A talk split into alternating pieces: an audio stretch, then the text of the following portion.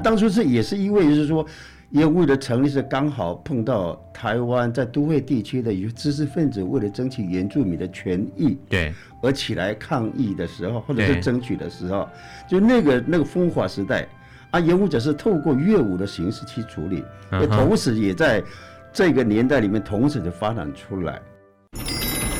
欢迎光临。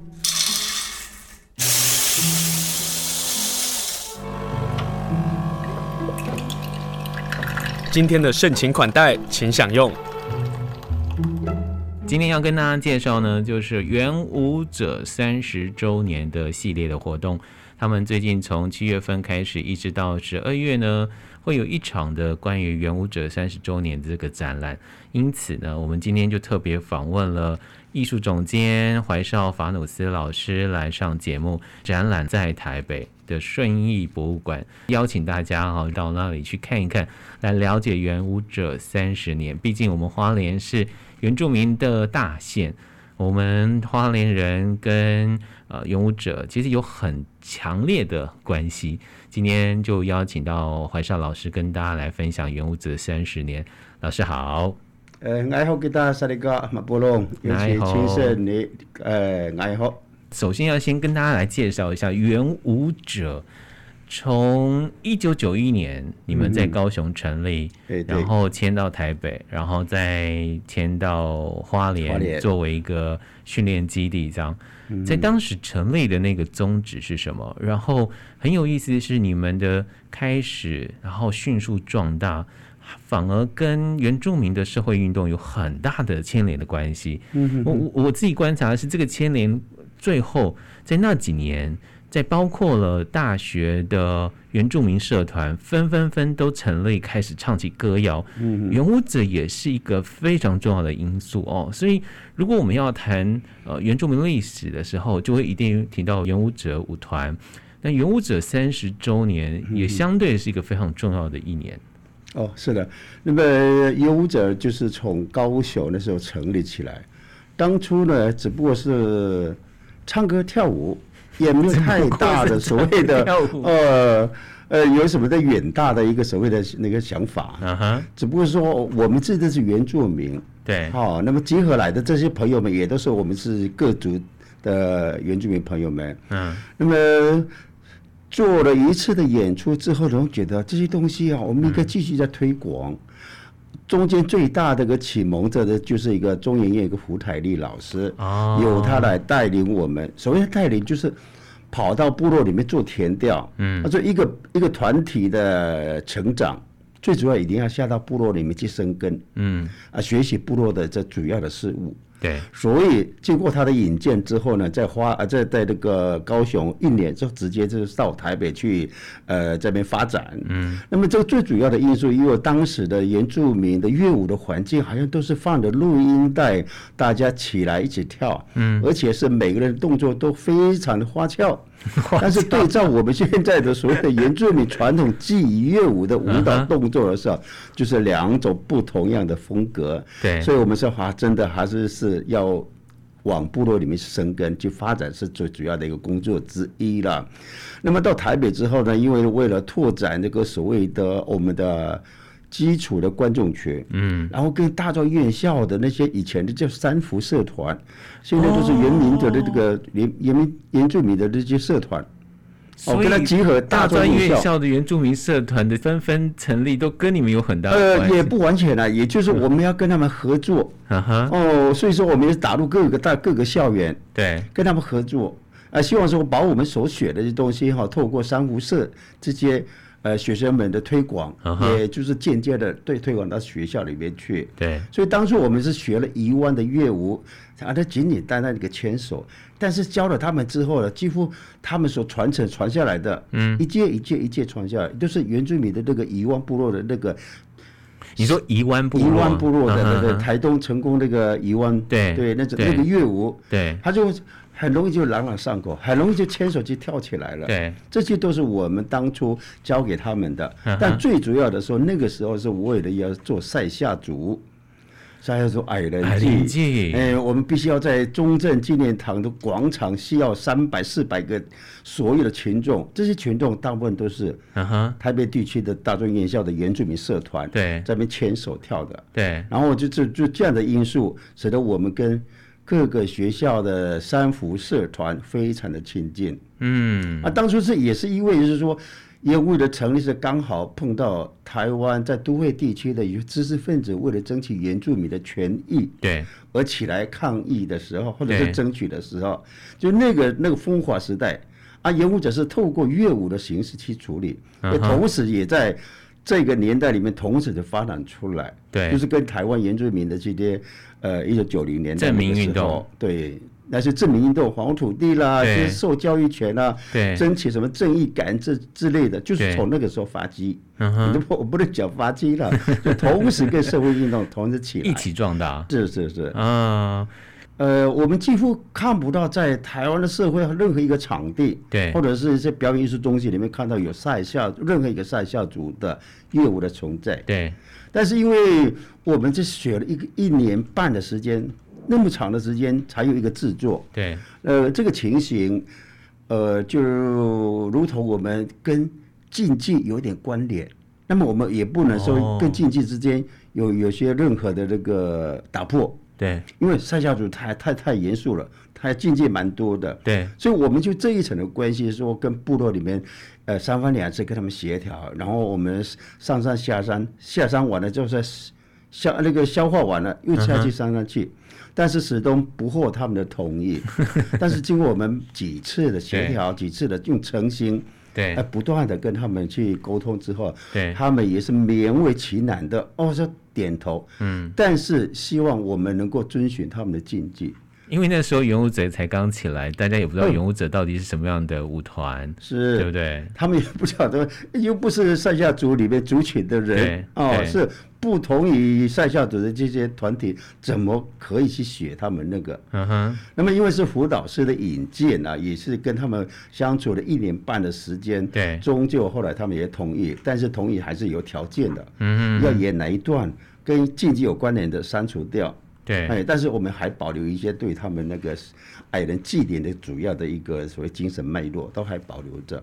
是你们回到部落里头采集歌谣，嗯，然后找回原住民的很多的歌。是，其实这三十年你们做了一个默默做了一件非常棒的一件事情，嗯、是你们把可能现在已经不再听到的传统歌谣，嗯、其实都留下来，对不对？是是是。那过去有出专辑，现在三十周年，这些专辑啊或者影像会重新再出版吗？哦，专辑是之前所出版的，对，比如说年的跨越啊，对，年的跨越，对对对。但是这个影像的部分，因为有透过跟部落里边，哦，这是部落的财产权，对，虽然是透过我们采集，嗯、我们演出，然后我们的影像，我们的声音，对，但是这些都会，我们就是很严谨的了。不敢跟部落里面做一种所谓的那些文化的那些个纠葛，嗯哼，人家会说，啊，原舞者是学了之后，对，然后去制作影带、音录那个 CD，然后去贩卖，嗯哼，就是刚才所讲的那个文化的的侵权，类类似贩卖的意思，对，消费一样的，对，所以我们不太敢这样子做。只不过说，我们既然已经出了几个专辑之后呢，那是所得的部分，我们一半，嗯，就给部落去，嗯。啊，另外一半就是舞团里面，嗯，我们不会把所有的贩卖的这些呃那个金额就归我们舞舞团所有，嗯，只是把一半的费用都还是给部落里面去。嗯，怀孝老师，你当时加入元舞者啊，嗯、你本来是职业军人嘛，退伍之后，然后进入到，嗯，应该是误打误撞的进入到原舞者。呃，应该是这样说的，对，没错啊。应该这三十年，或者是头几年，嗯，让你坚持或者让你感动的地方一定有吧？因为可能心呃血力里头的那个 DNA，一听到那个传统歌谣，立刻可能热泪盈眶，或者是呃很深受感动，会是这样吗？哦，这一个，因为我是职业军人，嗯，退伍下来，但其基本上我对音乐有特别的钟爱。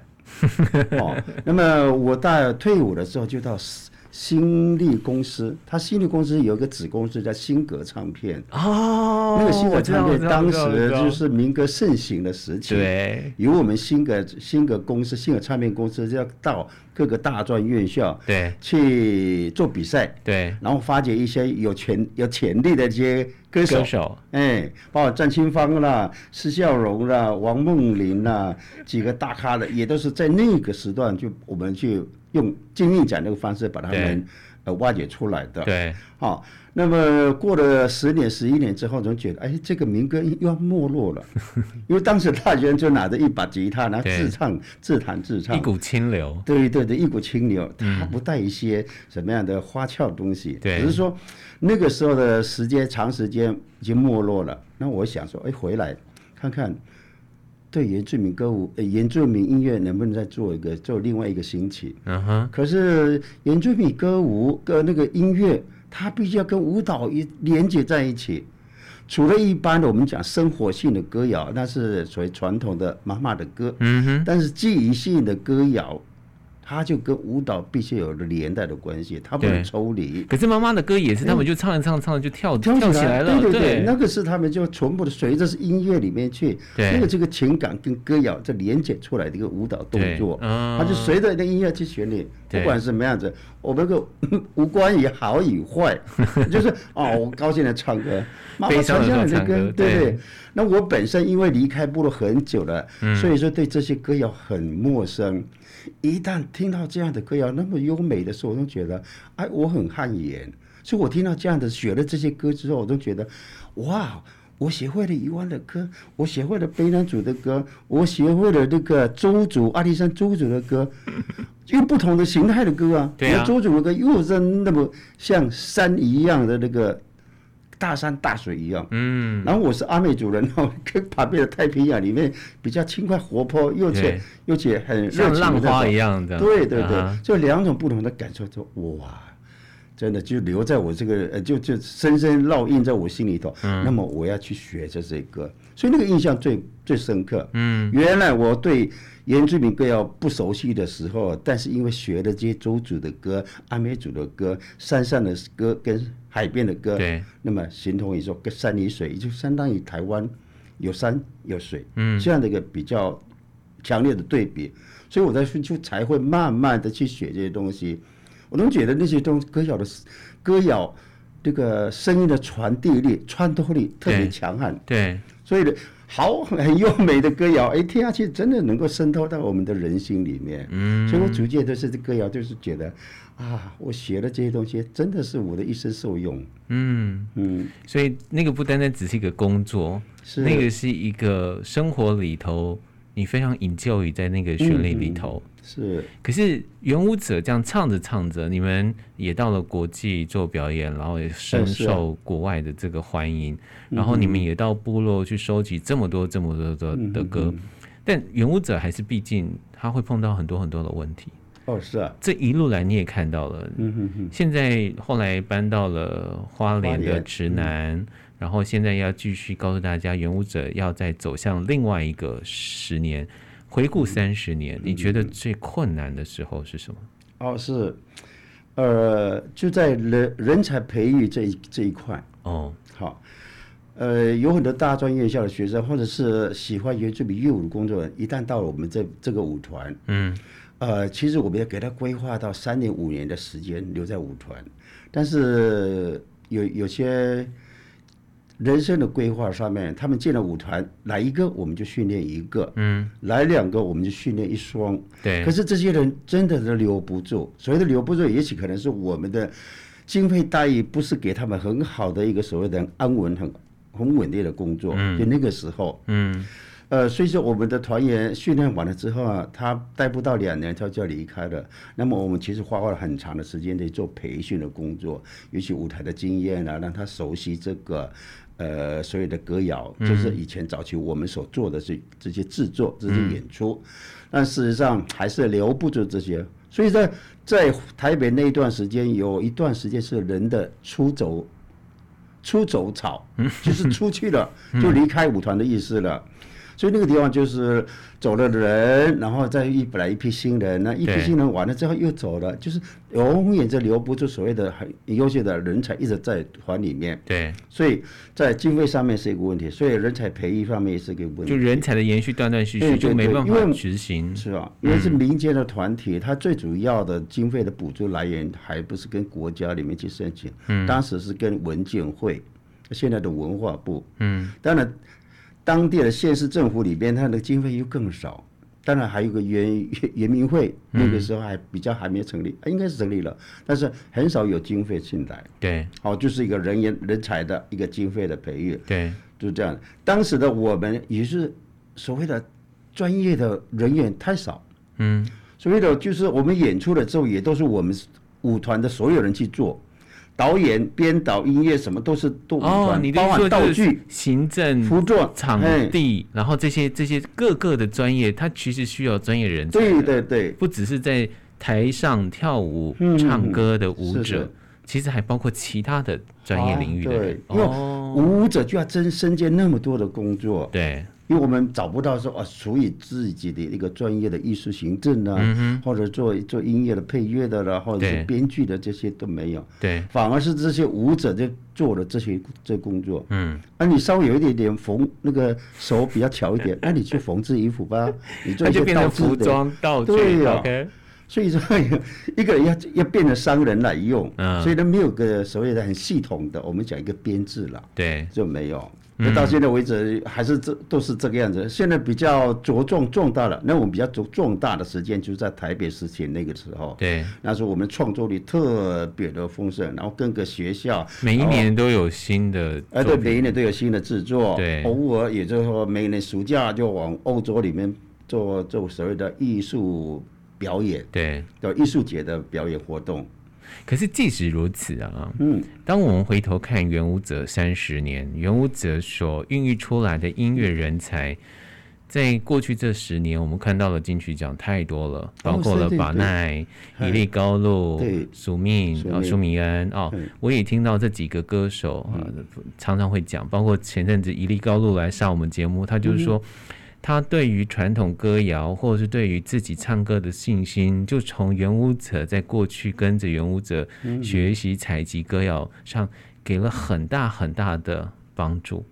哦，是。对，所以所以你们其实，在育才耶。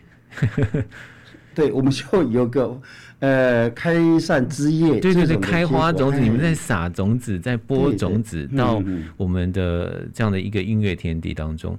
你你们跟这些，不管是我们刚刚提到的这几个很重要的歌手，我相信还有很多的呃已经离开的原舞者，嗯，他们一定都有对于曾经待过原舞者有很大的哦是。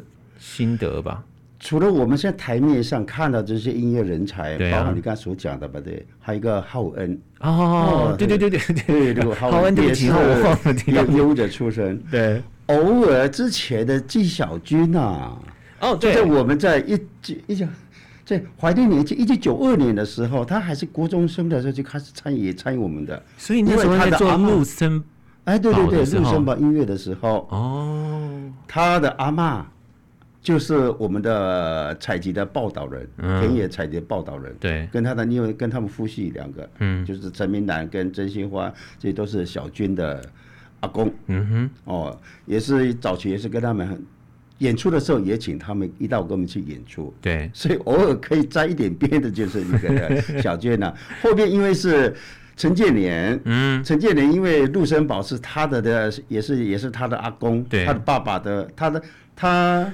他，陆森宝的女儿就是建年爸爸的太太，对，应该怎么讲就讲对，这就是有一个姻亲关系，是是是是，所以说悲伤组有几个歌手哈，就是我们早期跟叶问在合作的，那么这个署名的，还有一个伊利高路吧，嗯，对，这个后面一个板奈这个，对，你或者是小女女娃娃那个哎，这些除了这些台面上看到这些。音乐人之外，对，其实，在早期我们培训的这些第一代的演舞者的团员，嗯，比如像 EV 啊、卓秋贤、牡丹的，他现在就是在部落里面生根，对，也是跟也是从事文化的工作，嗯，但是还是从音乐的，偶尔也到学校里面做教原住民音乐歌谣。嗯，第二个是马盖科美英，对，他就是在在这个大人科技大学也做原住民的一个所谓的呃指导老师。对，哦，那么第三个像沈南燕。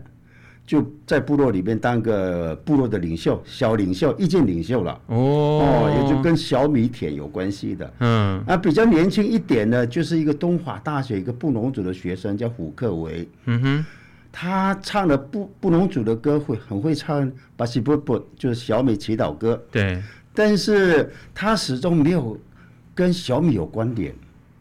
嗯。他会唱这是一个小米祈祷歌，但是他跟他就永远不了解这小米跟这首歌的关系。嗯，因为布隆族的一些祭典就是围绕在小米的生长起这这里。对啊。所以他到东华大学都组了一个小米园、小米田地，就在东华那个民族学院的旁边一个空地开辟一个小米园，就种小米。哦，那个是老师做的哦。哦，不是我，这是那个胡克伟。对。哎，他学了布隆族的歌谣，但是他不了解小米。嗯所以他就要了解小米，就开始做小米园的。这也就是从元武者的歌谣的学习，回头去看自己跟富农族的小米这个中间关系。对对对。哦，像是比如说，除了在音乐啊，除了在种植啊，在学术上，我们在艺术领域上，比如说潘小雪老师，南高普顿，都是从元武者哦对。产生出来的。南高普顿也是因为早期的我们的团员，对。对，然后他我还没听过他唱歌呢。那个策展人啊，嗯，对。啊，他现在是知名的策展人，是是是。对，所以林林总总，你们其实孕育出来，不单单只是呃。台湾原住民族的传统歌谣的乐舞者，嗯、你们还扩及到其他的艺术领域，欸、所以元舞者三十年是多么重要的一件事情。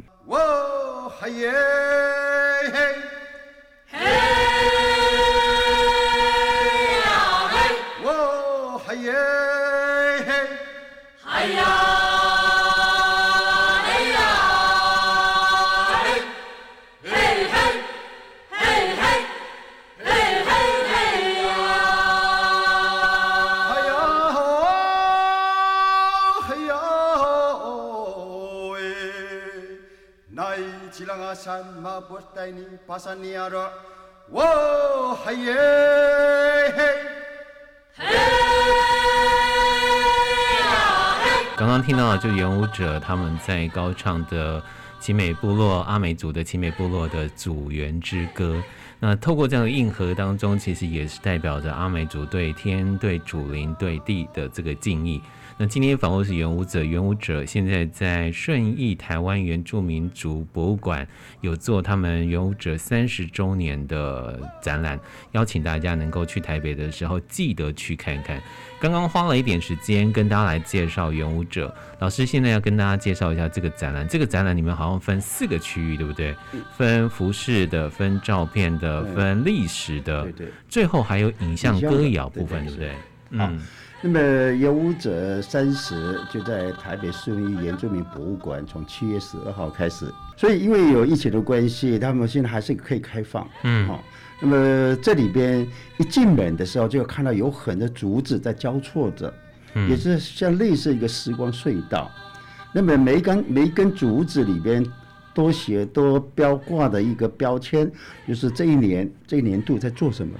第二年度在做什么？就是每一年的这个重大事迹都会在每一个竹竿里面去做的，所以我们贴了三十个竹竿，它那个竹竿是交错的，真的像一个时光隧道，虽然直直的，但是因为竹子的影那个意象看起来就像这不同样的那个隧道。嗯，那么入口第一个就是一个七角川的顶背大雨冠，哎，那么选的这个雨冠的意思就是说，啊，已经到了这个。青壮年的时候，这青这个羽冠应该是青壮年的时候他佩戴的，对，显出他的彪悍，嗯，哦，也就是他成成长的过程才能佩戴这个。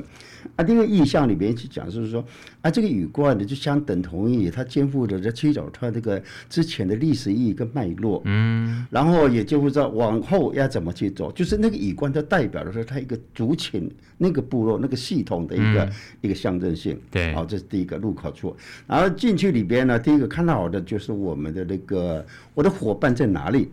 嗯、我的伙伴在哪里？就是吊挂的所有各个我们演出的服装，只有上衣、上半身。嗯哼，哦，哪一个组的，哪一个组的，哪一个组都挂起来。对。但是挂的方式，它是一个回旋的方式，一个圆圈的概念，像螺旋状的，对。它就吊挂了很多不同族群的服装。那么最主要用意就是好像躺在地下往上面看。就是一个牵着围牵手跳舞的感觉啊！哎，就是你可以躺在那个地上看，看往上面看，就是一圈又一圈，原住民记忆的那个圆圈，牵手的那个意意象是是哦，这是这个我的伙伴在哪里？对。第二个呢，就是呃，演舞者群像，嗯哼，就是第一个十年、第二个十年跟第三个十年，每个阶段里面出的演员的这些，都会在刻画在印在那个。影像板上面去，哦，很感动。对，十年的、二十年的、三十年的都有。对，当然我是从第一年都有，第一年也有，第二个十年我也有，第三个十年也有我的等、哦。不是说第一年有了就放在第一年，第二年个十年，第三个十年不会有，这是都会有，都有，对对，那是我。的。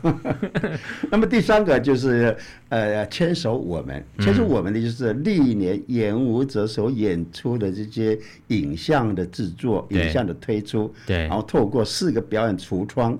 嗯哼，啊，透过那个四个投影机去投射到，呃，墙壁上面去，那是我们历年所有的演出的一个精彩片段。哦，那真是精华中的精华。哎，是是是。哦，那这个几个展览，您刚刚提到到九月二十五号嘛？哎、对。那我们终究是希望看到演舞者表演，是因为你真的看过表演，因为你们六月份的时候，疫情才还没有开始之前，然后你们有做一个，嗯，五月份吧。还是四月份，嗯、然后在花莲有做演出，我当场在场，然后听了就好感动哦，鸡皮疙瘩都掉起来了。就是你们回到那个传统乐舞的那个精神跟力道，嗯嗯、得要现场听，得要在现场看。嗯嗯嗯。但疫情下，你们有这样的计划演出吗？的的的演出的计划吗？呃，演出的计划会有，因为之前我们讲声音的穿透力特别特别的厉害，对对吧？那渗透力特别强，所以在演出方面，我们会在十二月份会有一个演舞者的年度制作，也是演舞者三十年的一个一个小缩写。说本，它里面有一个音乐的传唱，然后第二个是加入戏剧的部分，第三个就是人物的这些呢的苦闷啊、哀痛啊，或者是不行的事情，都会用肢体的表演去。那么第四个的呈现呢，就是最传统技艺，门一开，你按那个步步一开就开始跳舞，对，幕一拉下去就还在跳舞，就是这个所谓的传统业务的那个这四个大段落，我们会在。十二月份在公馆台北水源剧场里面做这种演出，这是一个我们比较大型的演出。对，终究业务者是以演出为主要的一个所谓的呃成立的主要宗旨嘛。嗯，所以三十年的就今年的十二月份会在公馆演出。对。谁策划谁负责这个事？哦，其实我们就为了这三四年，其实蛮做了要想蛮多的事情，但是因为经费，因为因为是疫情的关系，所以缩减了很多。包括演舞者回娘家，哇，可能几千个人就回到花莲来。然后音乐会里面，因为培育了很多不同样性质的歌手，对，从业者音乐会，要不然就是所谓的那个，呃，在做。演舞者三十年制，嗯哼，啊，要个纪录片，对，就本来就做这东西，对，哦，好可惜，因为疫疫情的关系，也打断了我们这些计划，嗯，所以最重要的还是现在的在顺义博物馆七月十二号开展，对，一直到九月二十五号的演舞者三十的特展，嗯，再加年底的那个呃演出制作演出是这样的，那。花莲有可能看到，台东有可能吗？哦、是是是呃，首演的是在今年台北演出，对。那么巡回演出，花莲是势必一定会在花莲做演出，因为演舞者已经在花莲生根了十五年了，嗯哼，所以必定会在巡回演出的第一站，一定是会在花莲。对，哎，他们首选的地方应该是是花莲的表演艺术中心这一个哦，场地比较大一点的。对，嗯，就请大家敬请期待，展望未来十年。演舞者有想过未来十年吗？哦，是。那么，因为第一个十年是传统技艺，第二个十年我们结合了剧场的一些灯光音效加上戏剧，第三个十年我们是用了呃人的肢体表演，在做一个行动剧，类似行动剧的演出。对。那么第三个第在第四个下一个十年的话，我想还是秉持的演武者以传统路线为依归，不会。背弃这个传统这个主线，嗯哼，但是还是用身体肢体，要用不同形式的表演方式，对，这是一个表演的。第二个也希望说，经费来了之后呢，能够属于有个演武者的所谓的艺术博物馆。哎，艺术博物馆好像是太远大了，但是我还是希望，但我还是希望有很多人可以支持你们。嗯，对对对对。第三个就是我希望演武者能够扩充为 A 团 B 团。A 团就是准备走国际路线，就是在推广原住民业务。那 B 团的呢，比较青壮年的部分，呃，那个青年的部分就在。呃，做校园、做部落、嗯、做乡下这个地方的演出，嗯、做一种任何的推广，嗯、希望能够做这样的形式的演出。好，今天非常谢谢元舞者的艺术总监，他是怀少法努斯老师。老师上节目跟大家介绍的是现在在台湾顺义原住民族博物馆有他们元舞者三十周年的展览，欢迎大家能够参加，欢迎大家能够去了解一下元舞者在我们台湾的原住民历史里头。占了多大的意义？今天非常谢谢老师接受访问，谢谢老师，谢谢谢谢齐胜。